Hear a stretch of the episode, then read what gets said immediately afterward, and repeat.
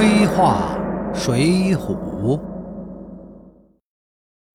蔡福蔡监狱长跟李固李总监刚谈完生意，没过多久，梁山的柴进找上门来了。梁山把卢俊义弄进大牢的目的，就是要把他再给救出来。救出来之后，弄进组织。那柴老大也不废话，表明身份，然后一出手就是一千两黄金。这弄得感觉好像是梁山事先知道李固跟蔡福的交易价格似的。柴老大把银票往桌子上一拍，让蔡福留卢俊义一条命，然后话里软中带硬，告诉蔡福：“如是留得卢员外性命在世，佛眼相看，不忘大德；但有半点差错，兵临城下，将至壕边，无闲无余，无老无幼，打破城池，尽皆斩首。”这话的意思就是，你蔡监狱长好自为之啊！卢总若有个三长两短，梁山肯定不会放过你的。梁山这招狠啊，威逼加上利诱，蔡福一个小官僚，那当然压力很大了。柴进的话呢，那是相当有分量的。水浒上说，蔡福当场就吓得一身冷汗，半晌答应不得。蔡福他不是傻子，回家跟弟弟蔡青一商量。简单一个利益算计，就知道该怎么做了。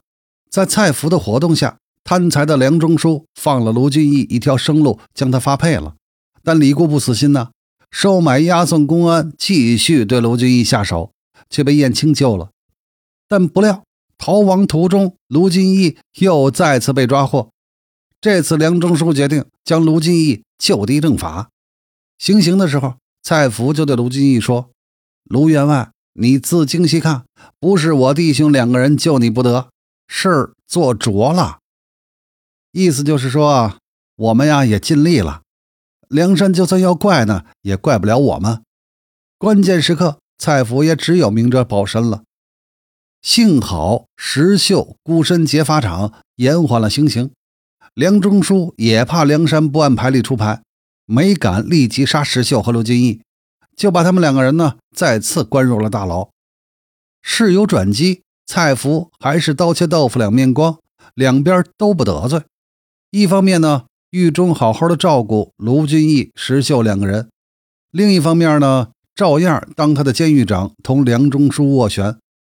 就这么过了几个月，《水浒》上说，蔡福要结识梁山伯好汉，把他两个坐一处牢里关着，每日好酒好肉与他两个吃。因此不曾吃苦，倒将养得好。这好几个月，蔡氏兄弟对卢俊义的悉心呵护，对卢俊义来说可谓是恩重如山呐。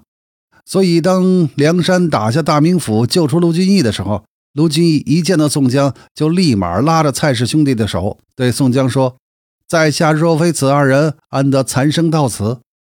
蔡氏兄弟呢，也因此归入了卢俊义派系。蔡福呢是卢俊义上梁山的副产品。从柴进送上一千两黄金的时候呢，蔡福的命运就被决定了：要么帮梁山维护卢俊义，结果就是最后上梁山；要么就是不理梁山，最后的结果一定是全家被梁山灭门，没有别的路可走。蔡福的做法已经是他在尽量保护自己下能做的最佳办法了，充分体现了一个小官僚的精明和圆滑。但是呢，无论他再怎么有办法，个人呢还是无法对抗一个庞大组织的意志的。蔡福上了梁山后，地位特别的低，排名仅为九十四，职司是行刑刽子手。这个位子在其他地方可能还有点重要，但是在梁山绝对是个摆设。试想，梁山好汉们号称同生共死，就算犯了伤天害理的事儿，难道还能真的杀了不成？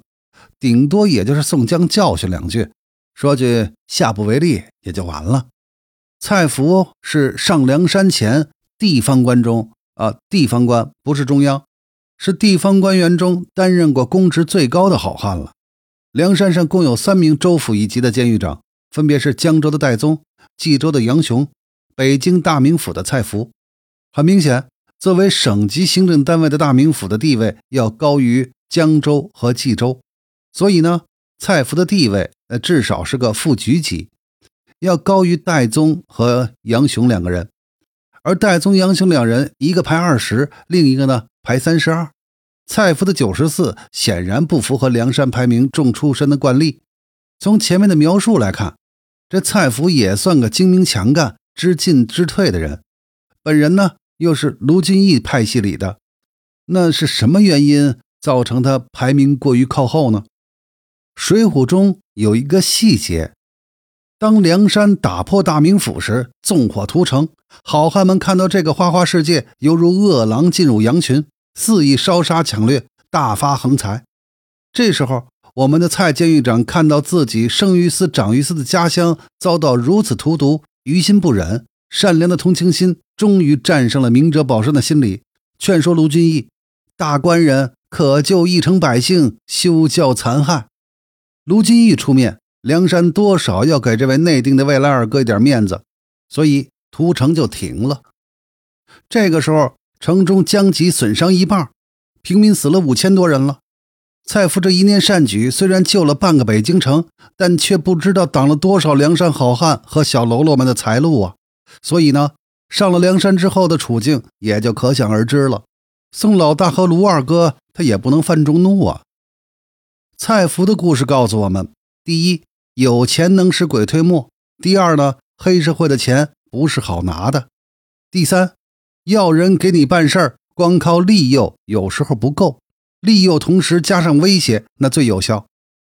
第四啊，明哲保身这条路啊，往往是走不到头的。最后早晚还得选边站。第五，有同情心是美德，但千万别为自己的同情心而挡了别人的财路。